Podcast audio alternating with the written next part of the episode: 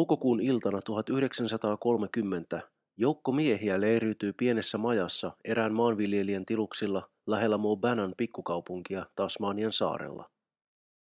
Yksi leiriytyjistä yllättyy nähdessään koiran tulleen sisälle majaan. Eläin on tunkenut pitkän kuononsa pataan ja se syö retkeläisten ruokaa kaikessa rauhassa. Raivostunut mies herättää toveriensa huomion ja on aikeessa heittää koiran ulos, kun eläin kääntyy miestä kohti ja ärähtää. Mies perääntyy säikähtäneenä. Eläin ei ole koira. Toinen leiriytyjä heittää petoa saappaalla. Eläin kääntyy ja juoksee matkoihinsa. Petoa kutsutaan myöhemmin erässä lehtiartikkelissa hyenaksi. Sama eläin on kierrellyt Mobanan aluetta jo usean viikon ajan. Se liikkuu öisin. Se on vierailut myös muissa leireissä, tehnyt tuhojaan kanaloissa ja pelotellut alueen lapsia. Muutama päivää myöhemmin Batin maatilalla viljelijäperhe on kerääntynyt päivällispöydän ääreen. Äkkiä eräs perheen tyttäristä näkee jonkin koukkaan eläimen vaanivan perheen siipikarjaa pihalla. Vanha maanviljelijä ja hänen aikuinen poikansa Wilfred Wilf Batty ottavat haulikkonsa ja rientävät ulos. Miehet nähdessään peto sääntää karkuun. Wilf Batty nappaa eläintä hännästä, mutta peto riuhtaisee itsensä irti ja ylittää tilan kaksi metriä korkean aidan yhdellä loikalla. Wilf nostaa haulikon piipun ja laukaisee. Peto saa osuman lapaan. Laukaus on tappava. Eläin kituu vielä noin 20 minuutin ajan. Lähialueen asukkaat tulevat katsomaan kiusan kappaletta, joka on pitänyt Mobanan seutua kauhun vallassa viikkojen ajan. Postimestari George Cooperilla on kamera, ja hän määrää mekaanikko Pat O'Halloranin ottamaan perosta muutaman kuvan. O'Halloran onnistui yhdessä kuvassa ikuistamaan tämän niin kutsutun hyenan vain hetkeä ennen eläimen kuolemaa. Toinen kuva esittää Wilf Battia elottoman saaliinsa kanssa. Batin koirat ovat pelosta suunniltaan. Ne kieltäytyvät menemästä pedon lähelle, vaikka tämä on jo kuollut. Wilf Batin laukaus tuona toukokuun päivänä 1930 oli tiettävästi viimeinen laukaus sodassa, joka sai alkunsa vuosisataa aiemmin.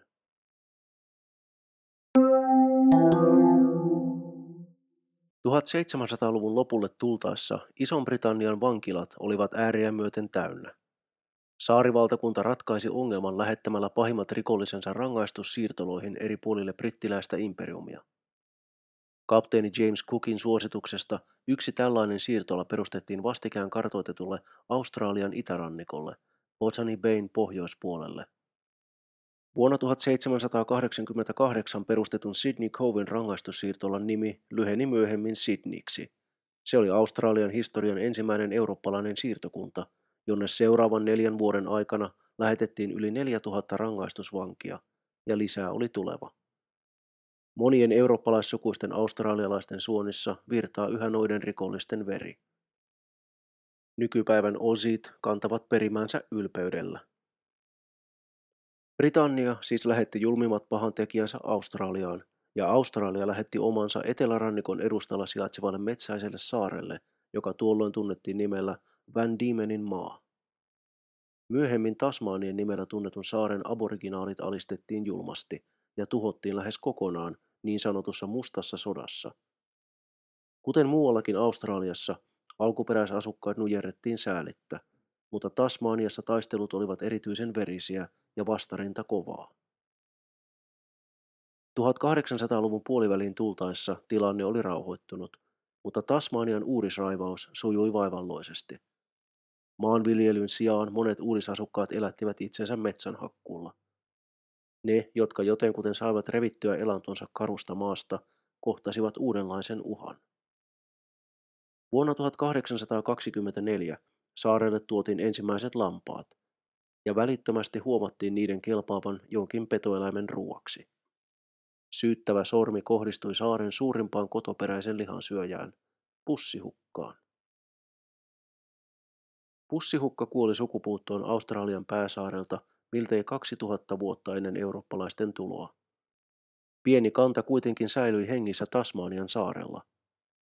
Pussihukka, toiselta nimeltään Tasmanian tiikeri, ei ollut sen enempää susi kuin tiikerikään. Se oli pussieläin, kuten kengurut, koalat ja vompatit.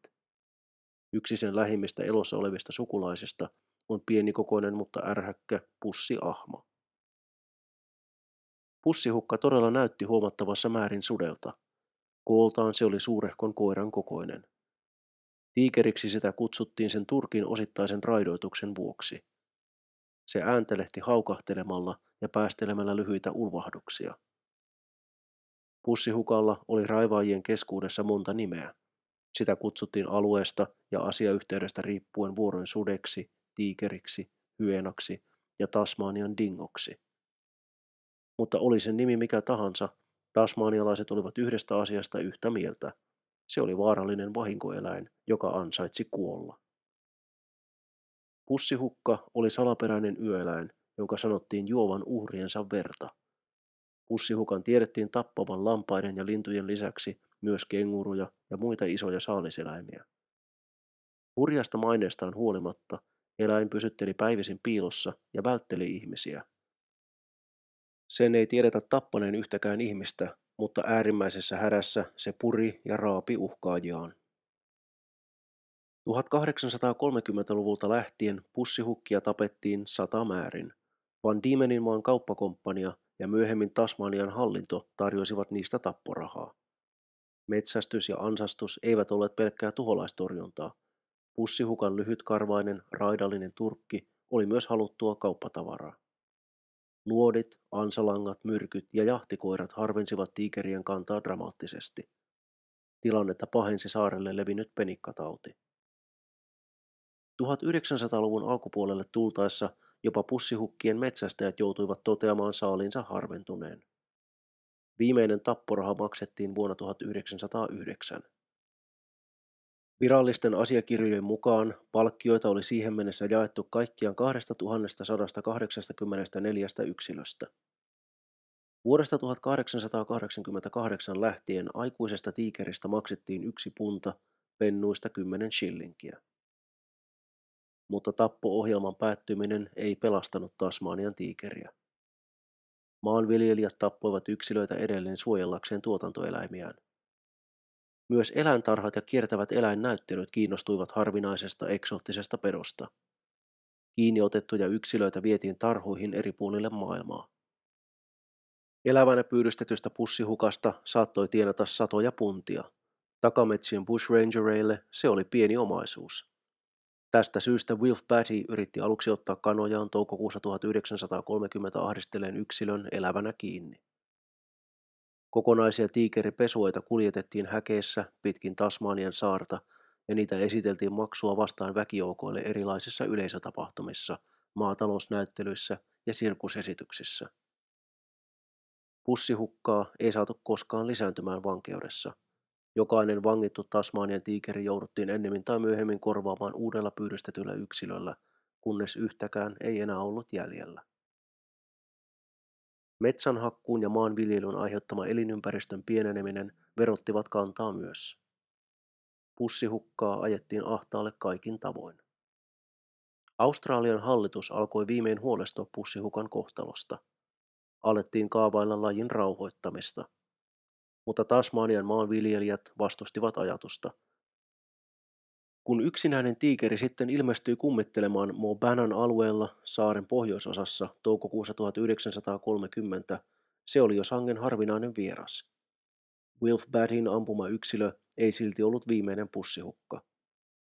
Vuonna 1933 ansastaja Elias Churchill otti kiinni urospuolisen yksilön Florentine Valleyssä Keski-Tasmaniassa. Churchill myi eläimen Tasmanian pääkaupungissa Hobartissa – sijaitsevalle Beaumarisin eläintarhalle. Saman vuoden joulukuussa eläintieteilijä David Fly sai kyseenalaisen kunnian olla tiedettävästi viimeinen ihminen, joka joutui pussihukan puremaksi. Fly kuvasi 62 sekunnin mittaisen filminpätkän Beaumarisin uroksesta, joka elehti uhkaavasti aukomalla kitaansa.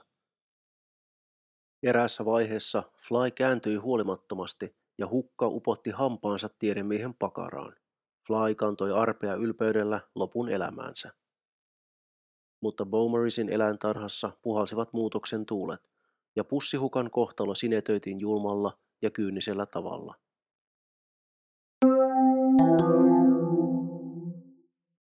Eläintarhan kokoelmia menestyksekkäästi jo 20-luvulta asti kartuttanut ja asukkeja tyttärensä Allisonin kanssa hoivannut Arthur Reed kuoli ja Bowmerisin johtoon nousi Bruce Lipscomb. Reedin elinaikana eläintenhoitajat unohtivat toisinaan päästää asukit yöksi sisätiloihin. Arthur ja Allison kävivät tuossa tilanteessa omilla avaimillaan tarhassa ja huolehtivat eläimet yöksi suojaan. Uuden johdon alainen tarha joutui kuitenkin vuonna 1936 keskelle pahaa talouslamaa ja tarhaa pyöritettiin alimiehityksellä ja paikoitellen suojatyövoimalla. Alison Reedillä ei enää isän kuoleman jälkeen ollut vara-avaimia käytössä ja hän joutui usein aamulla töihin tullessaan toteamaan eläinten jääneen yöksi ulos.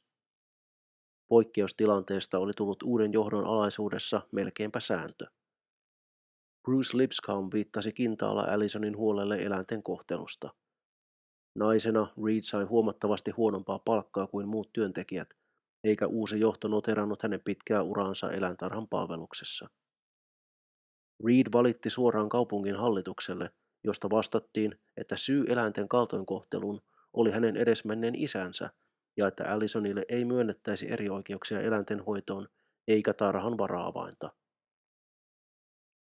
Syyskuussa 1936 pahin mahdollinen sitten tapahtui. Talvikuukaudet olivat Tasmaniassa tuolloin poikkeuksellisen ankarat. Lämpötila hätytteli öisin jo pakkaslukemia. Alison Reed joutui kuuntelemaan yön kylmyydessä valittavien eläinten huutoja voimatta tehdä asialle mitään. Hän tulisi saamaan potkut tarhasta ennen vuoden loppua. Eräänä syyskuun päivänä lämpötila nousi vaihteeksi taas hellelukemiin. Työntekijät lähtivät tarhasta iltapäivällä ja jättivät pussihukkauroksen ilman suojaa tukahduttavaan kuumuuteen. Yön tultua lämpötila laski päivän hellelukemista lähelle nollaa. Sään armoille jätetty uros sairastui pahasti. Syyskuun seitsemännen päivän yönä 1936 viimeinen pussihukka heitti henkensä uikuttaen surkeasti, kunnes sen ääni viimein häipyi olemattomiin. 1930-luvulle tultaessa suunnitelmat pussihukan suojelemiseksi olivat viimein alkaneet edistyä. Laji julistettiin rauhoitetuksi heinäkuun 10. päivä 1936. Mutta se oli liian vähän, liian myöhään. Miltei päivälleen kaksi kuukautta myöhemmin Lajin viimeinen tunnettu edustaja kuoli Hobartin eläintarhassa. Mutta tuolloin ei ollut vielä täysin selvää, että kyseessä todella oli viimeinen pussihukka. Uskottiin, että lajin edustajat elivät vielä jossain Tasmanian sydänmailla.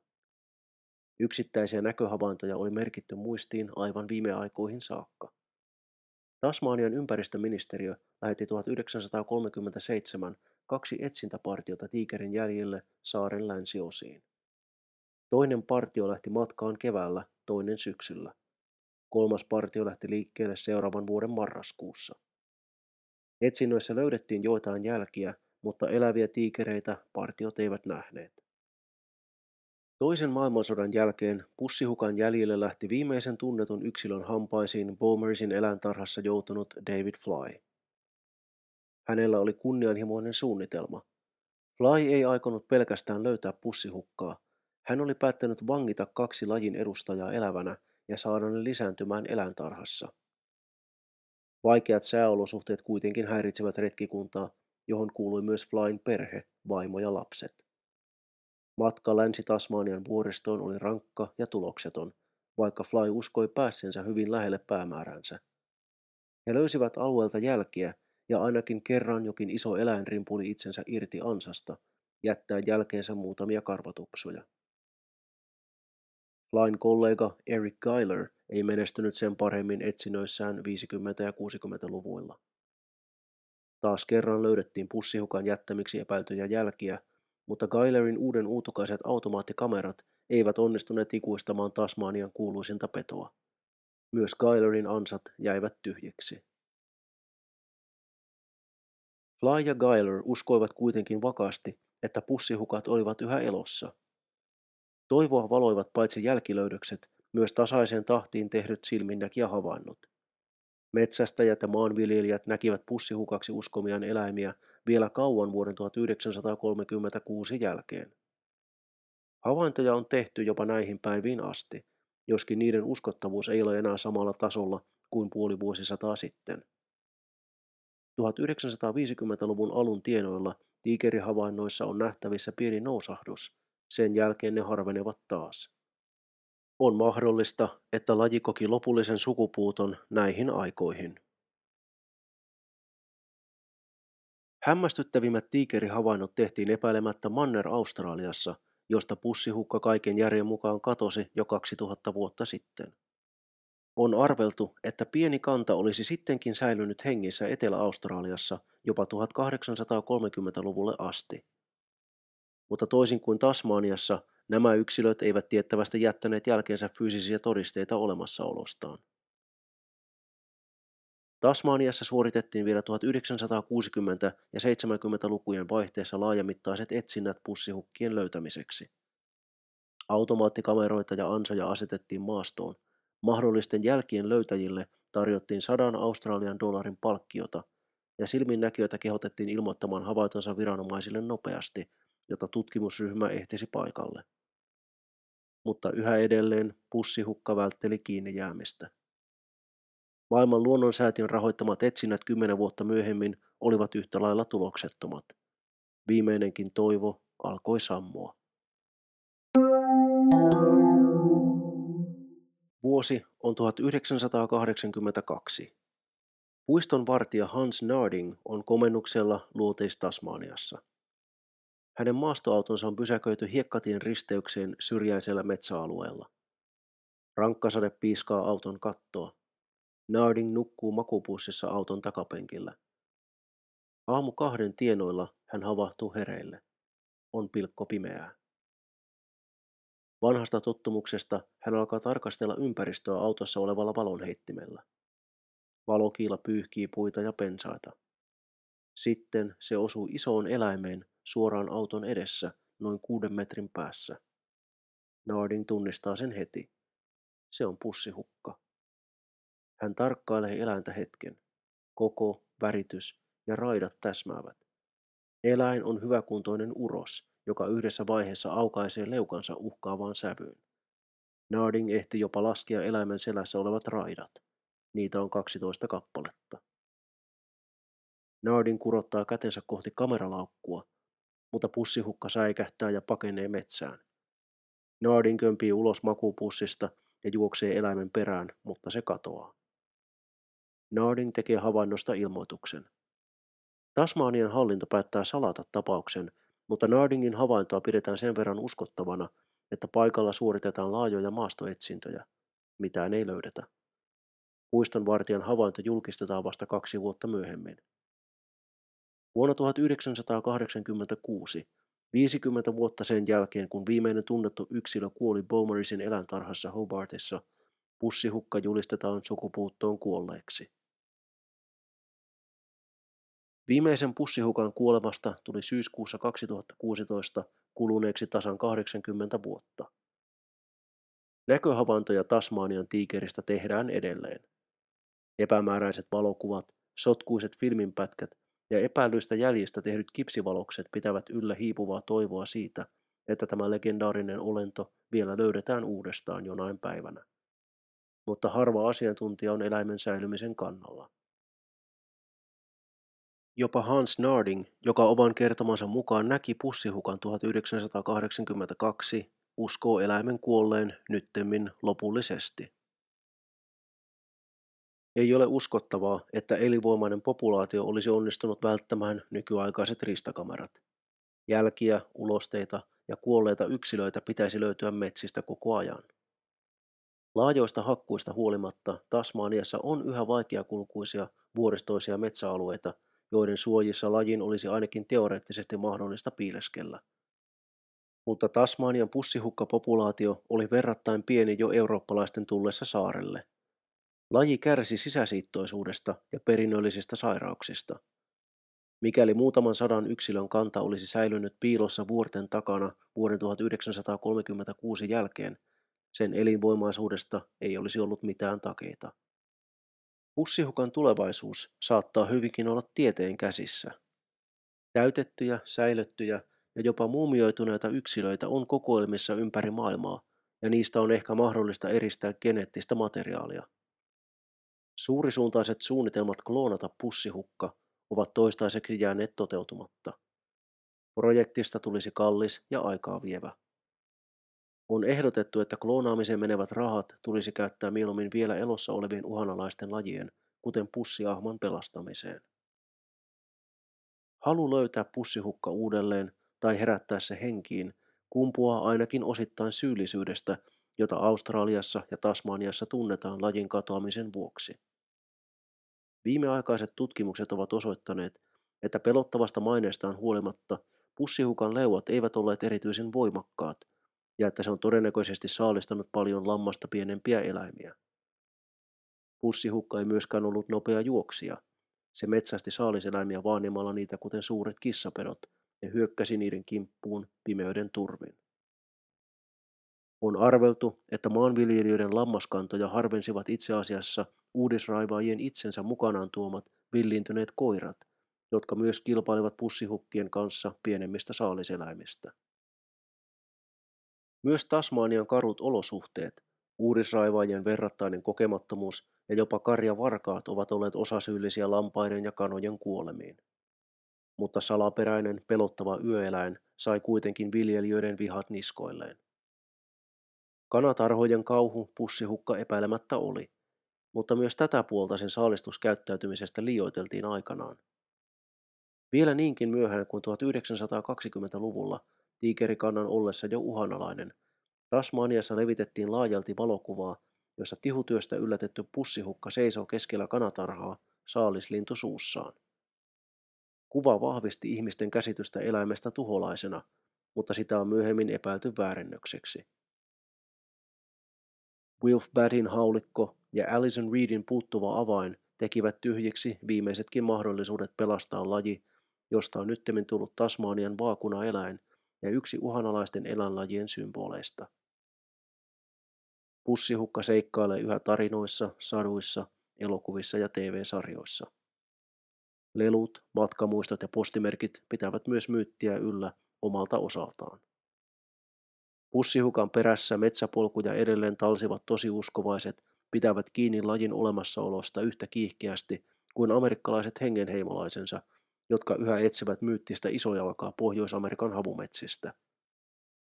Ainakin tasmanialaisten etsintäalue on pienempi, noin kaksi kolmannesta Lapin läänistä. Kuka tietää? Ehkä pussihukka sittenkin selvisi hengissä vielä vuoden 1936 jälkeen. Ehkä jossain metsän kätköissä vielä nukkuu öinen saalistaja, joka näyttää sudelta, metsästää kuin tiikeri ja haukkuu kuin koira.